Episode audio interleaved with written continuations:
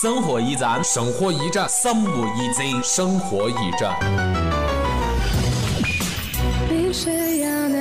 把简单的生活复杂化，麻烦把复杂的生活简单化，轻松生活驿站，简易生活，让你的生活处处 easy。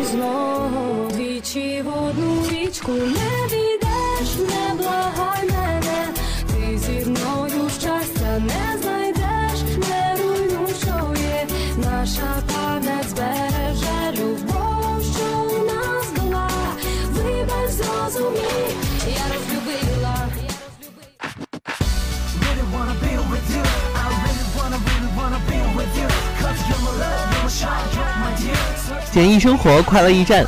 Hello，各位亲爱的听众朋友们，大家下午好，这里是武昌理工学院广播台，我们生活驿站改时间了，我们以后会在每周二的下午与您准时相约。我是大家的老朋友果仁儿。Hello，大家好，我是马劲松。首先，在节目的开始之前，我们先为大家献上一首好听的歌曲。一首好听的歌曲听完了，就正式进入我们今天的第一个板块——当地资讯。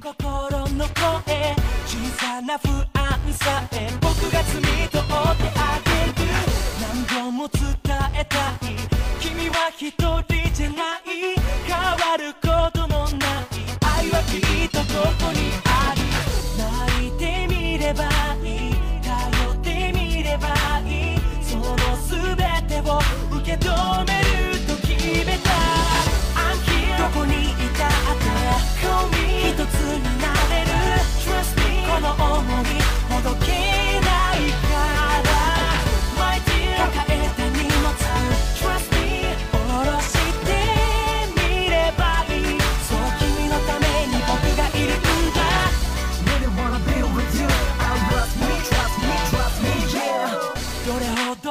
話に君は隠してたの。どれほどの想いを胸に閉じ込めてきたの。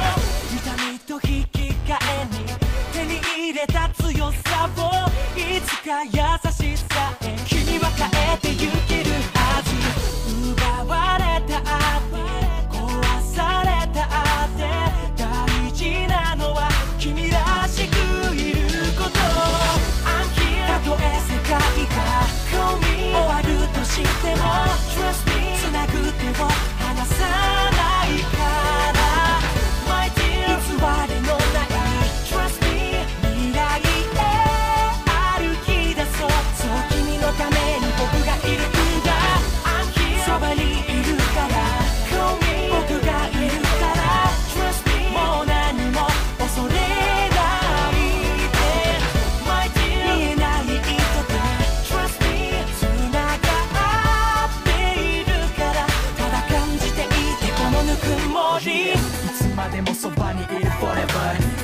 ても離れない Never ever 君がいれば whatever you do ねえ僕に教えて whatever you say もしないことあれば全て飲み込みもしそれでも無理ならば込み込み You're my love, you're my shine, you're my D 世界的に伸ばしても trust in me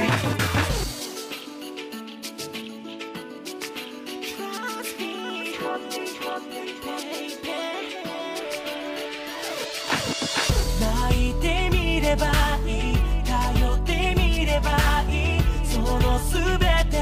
و که دامه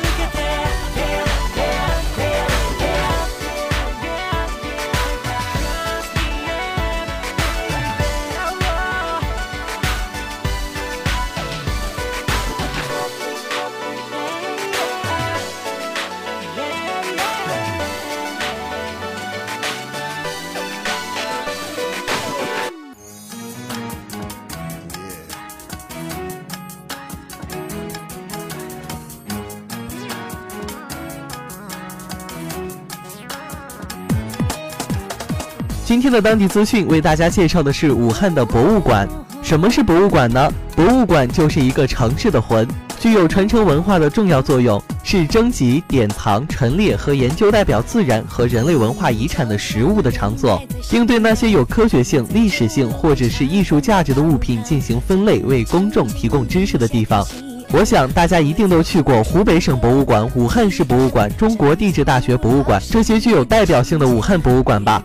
其实啊，据不完全统计，武汉市内共有博物馆三十六家。除了这些正统的、严肃的博物馆之外呢，武汉还有一些很好玩的博物馆。就比如说是亚洲最大的蓝宝石在武汉，你知道吗？史上最全的春宫图、古代性玩具，亮瞎你的眼。别看这些博物馆都只是私人运作，烧掉的维护费都是以千万计的。我们就来扒一扒这些隐于闹市的博物馆吧。下面要说的这第一个博物馆呀，就是湖北大学的蝴蝶馆。湖北大学蝴蝶馆展出了国内外近千种美丽的珍稀蝴蝶和怪异奇甲，馆内还有数量众多的凤科蝶，而凤科蝶被称为蝴蝶界的白富美，有许多国家的国蝶，其中就有被称作中国国蝶的宽尾凤蝶。世界上最美的蝴蝶，据说是秘鲁国蝶月光女神。去蝴蝶馆扒一扒，说不定会有缘相见哦。湖北大学蝴蝶馆最适宜蝴蝶控和充满童心的人去观赏。湖北大学博物馆的地址在武汉市武昌区友谊大道三百六十八号湖北大学图书馆四楼博物馆内。开馆的时间是在上午的八点到十一点半，下午的两点到五点半，双休日正常开放。如果你要去湖北大学的博物馆，要注意以下几点事项哦。湖北大学在校生凭借校园一卡通入馆参观，社会团体和个人就必须要提前预约了。社会团体还需要持单位开具的介绍信，个人持有效身份证前去观赏。那第二个呀，就是武汉钻石艺术博物馆了。钻石恒久远，一颗永流传。还记得电影《泰坦尼克号》当中主角 Rose 带的那颗巨大的坦桑石雕海洋之心吗？世界上最大的天然坦桑石，一百零一点一九克拉的蓝宝王就在博物馆内，请自带墨镜，千万不要被闪瞎哦。除了宝石之外，这家博物馆还充满艺术气息，其中有来自西藏的无价之宝人皮唐卡。据说那精美的人皮是出自高僧和少女身上的。适宜观赏的人群呢，就是具有文艺范儿的青年了。武汉钻石艺术博物馆地点是在武汉市卢沟桥特一号怡景花园。友情提示：武汉钻石艺术博物馆每周一闭，需要携带身份证或者学生证前去参观，并且提前预约，不需要门票。第三个要为大家介绍的就是中科院水生生物博物馆。《黑客帝国》中说，人类是地球的癌症，长江里的白鳍豚从地球上消失，江豚也危在旦夕。要想看它们，只能来这里。馆藏的那件白鳍豚标本好像在对你微笑，真是令人心碎。那么，这所博物馆最适宜的人群就是我们学生了。地点是在武汉市武昌东湖南路七号。第四个要为大家介绍的这一个博物馆呢，就是张之洞与汉阳铁厂博物馆。张之洞堪称武汉历史上最有影响力的名人，汉阳铁厂与张之洞博物馆却以藏品丰富着称。世界各地研究张之洞世界钢铁史及国际关系史的专家学者，也经常远道而来查阅资料、查看藏品。在这里可以亲眼目睹中国近代史，目睹一个人和一个城市昔日的荣光。这所博物馆最适宜的人群就是研究生同学和张之洞的崇拜者了。地点就是在汉阳区墨水湖北路徐家大湾三百七十二号文体局二楼。那么接下来呢，我要跟大家讲的就是武汉中华奇石馆。武汉中华奇石馆呢是国家三 A 级的景区，毗邻归园古刹、北依古邢台，西接墨水湖。是一个以收藏展示各类奇石、古生物化石以及矿石晶体标本为主要内容的城市园林艺术展馆。可别小看这些石头啊，天然石头百出，满汉全席，史前巨兽化石骨架霸气外露，这些都出自造物的神奇之手。它的地址呢，就是湖北省武汉市汉阳区翠微路六十一号，在归元古寺的旁边。开放时间呢是每天上午的八点半到下午的五点，当然了，在这里特别提醒我们的听众朋友们，在下午四点半之后呢是停止入场的。那么还有一个呢，就是许三游酒瓶博物馆，馆长许三游呢费时二十多年，累计收藏了一万三千余个各色的酒瓶，堪称是国内最大的酒瓶收藏爱好者了。做工精美的青花瓷、金陵十二钗、古色古香的桃园三结义，栩栩如生的八仙过海，每一个酒瓶背后呢都有一段故事，而这里的故事呢不计其数。它的地址呢是在武汉市东西湖区吴家山街开平里社区六十六号。它的开馆时间呢是每周一到周五。那么接下来要为各位听众朋友们介绍的最后一个博物馆呢，就是我们的武汉达林性学博物馆。春宫图、性玩偶、阉割太监的工具、素女经合欢秘籍图谱，如果这些都不能够勾起你的好奇心，只能说该去看看医生了。武汉这家性学博物馆展品多达一千三百多件。最早的展品可以追溯到北魏，仁者见仁，智者见智。在这个博物馆里，可以让观众接受到返璞归真的中国性文化熏陶，也可以满足各位的猎奇心理。这家博物馆的地址就是在青年路二百八十五号小天鹅宾馆的二楼。它的开放时间呢是全天候开放，老人学生十元每次，其他人三十元每次。听完了这么多新奇而有意思的博物馆，各位同学是不是都已经蠢蠢欲动了呢？那么，我们先放一首好听的歌曲，让各位同学冷静一下心情吧。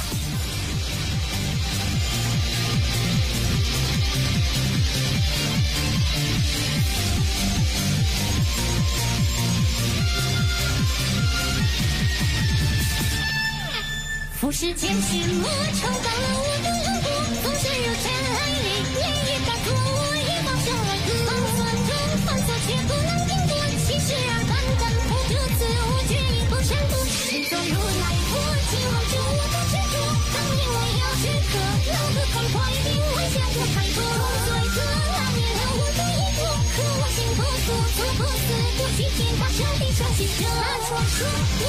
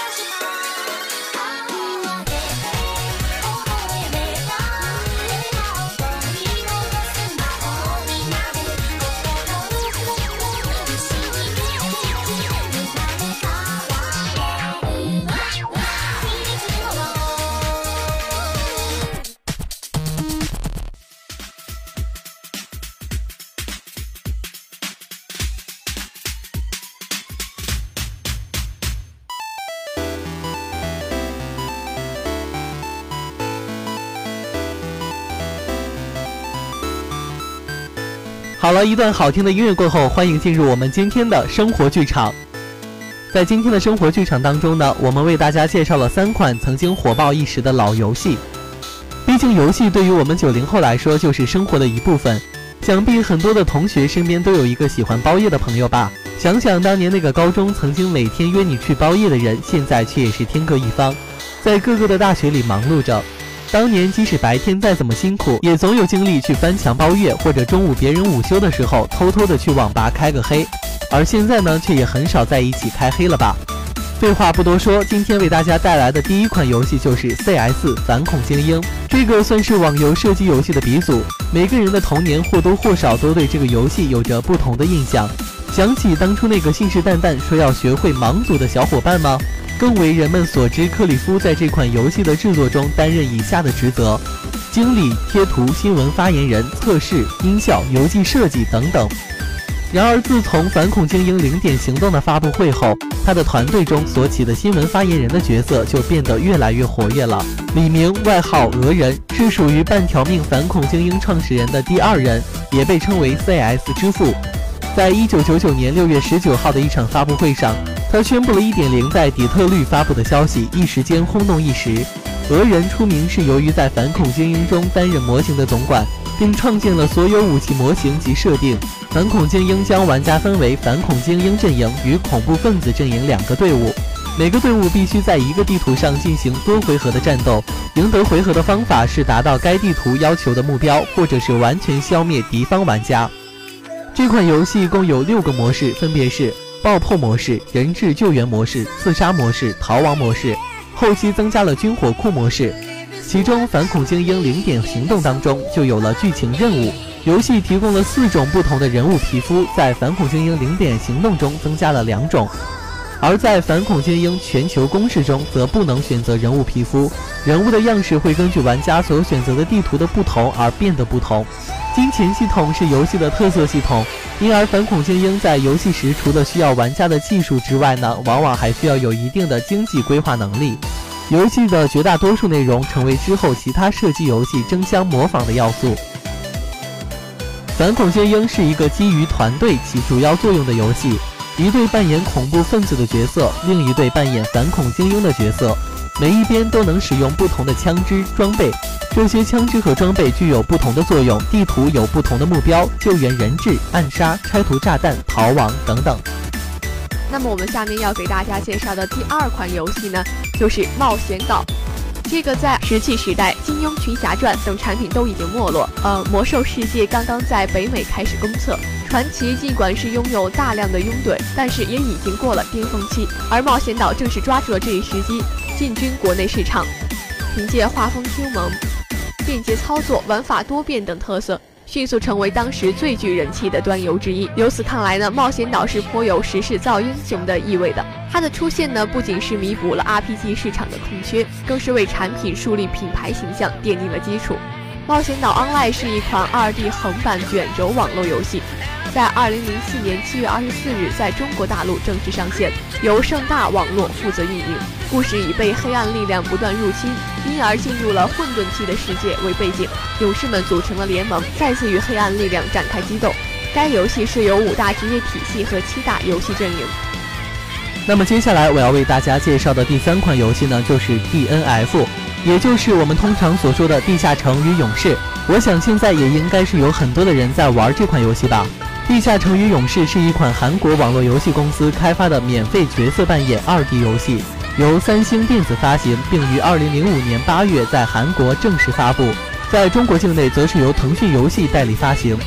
这款游戏是一款 2D 卷轴式横版格斗过关网络游戏，大量继承了众多家用机街机 2D 格斗游戏的特色，以任务引导、角色成长为中心，结合副本 PVP、PVE 为辅。与其他网络游戏同样具有装备与等级的改变，并拥有共五百多种装备道具，每个人物有八个道具装备位置，在游戏当中可以允许最多四个玩家进行组队挑战关卡，同样也可以进行四对四的 PK。在阿拉德大陆的文明之光闪耀之前，世界是一个无边的宇宙，孕育着各种形态的生命，这些生命分散在各种虚空境界的地下城堡里。用他们的勤劳和智慧创建着世界的繁荣。生存在完美大陆阿拉德的人类和精灵，也属于各种形态的生命之一。他们用诸神赋予的智慧，创造了众多异果生命亲近的阿拉德文明。然而，千年后，一场突如其来的异变，让原本归于平静的阿拉德大陆再次卷入血雨腥风之中。先是一场如瘟疫般的异变，让阿拉德大陆的动植物在一夕之间纷纷魔化成邪恶的怪物，它们凶残嗜血，肆意吞噬着人类的生命。死亡和恐慌迅速在阿拉德大陆蔓延。先是一场大火如流星般坠落在格兰之森。熊熊的烈焰烧毁了格兰之森的大部分植被，却无法摧毁异变的动植物。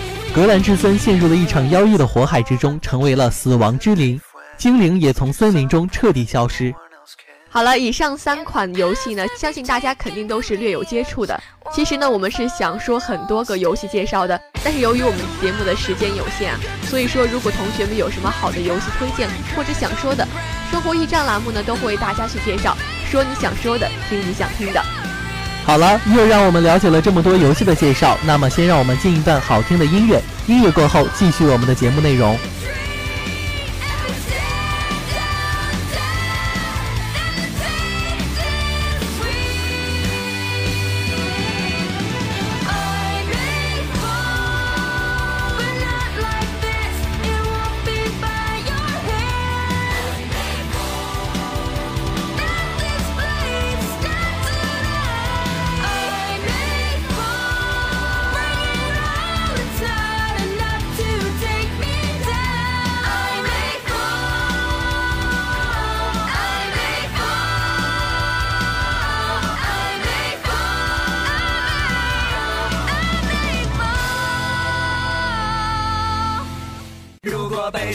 会开车陪你晒太阳，不带雨伞，不带手表，不慌也不忙，翻个跟头，喝瓶汽水，生活有希望，忘掉烦恼，忘掉忧伤，天空真晴朗。好了一段好听的音乐过后，又进入了我们最最受期待的笑话板块了。暑假的时候啊，我去同学家午睡，他家呢开着空调，他怕我着凉，就问我要不要毯子之类的盖一下。我说我只要盖住肚脐眼就好。然后他给我拿了一块眼镜布。今天呀，我去 ATM 取钱，插卡后发现后面有一个男的一直盯着看，心中一紧，连输了几次密码都没取出钱来，气得冲后面的那个人嚷道：“看什么看？是不是想打劫？”后面的那个人却也不示弱，他说：“我就是想看看你把身份证插进去，到底能取出多少钱来。”其实我特别怀念高中的时候，各科老师和我们一起猜题押题，恨不得把自己想到的全告诉我们。明明题就是你出的，还装作一副不知道的样子。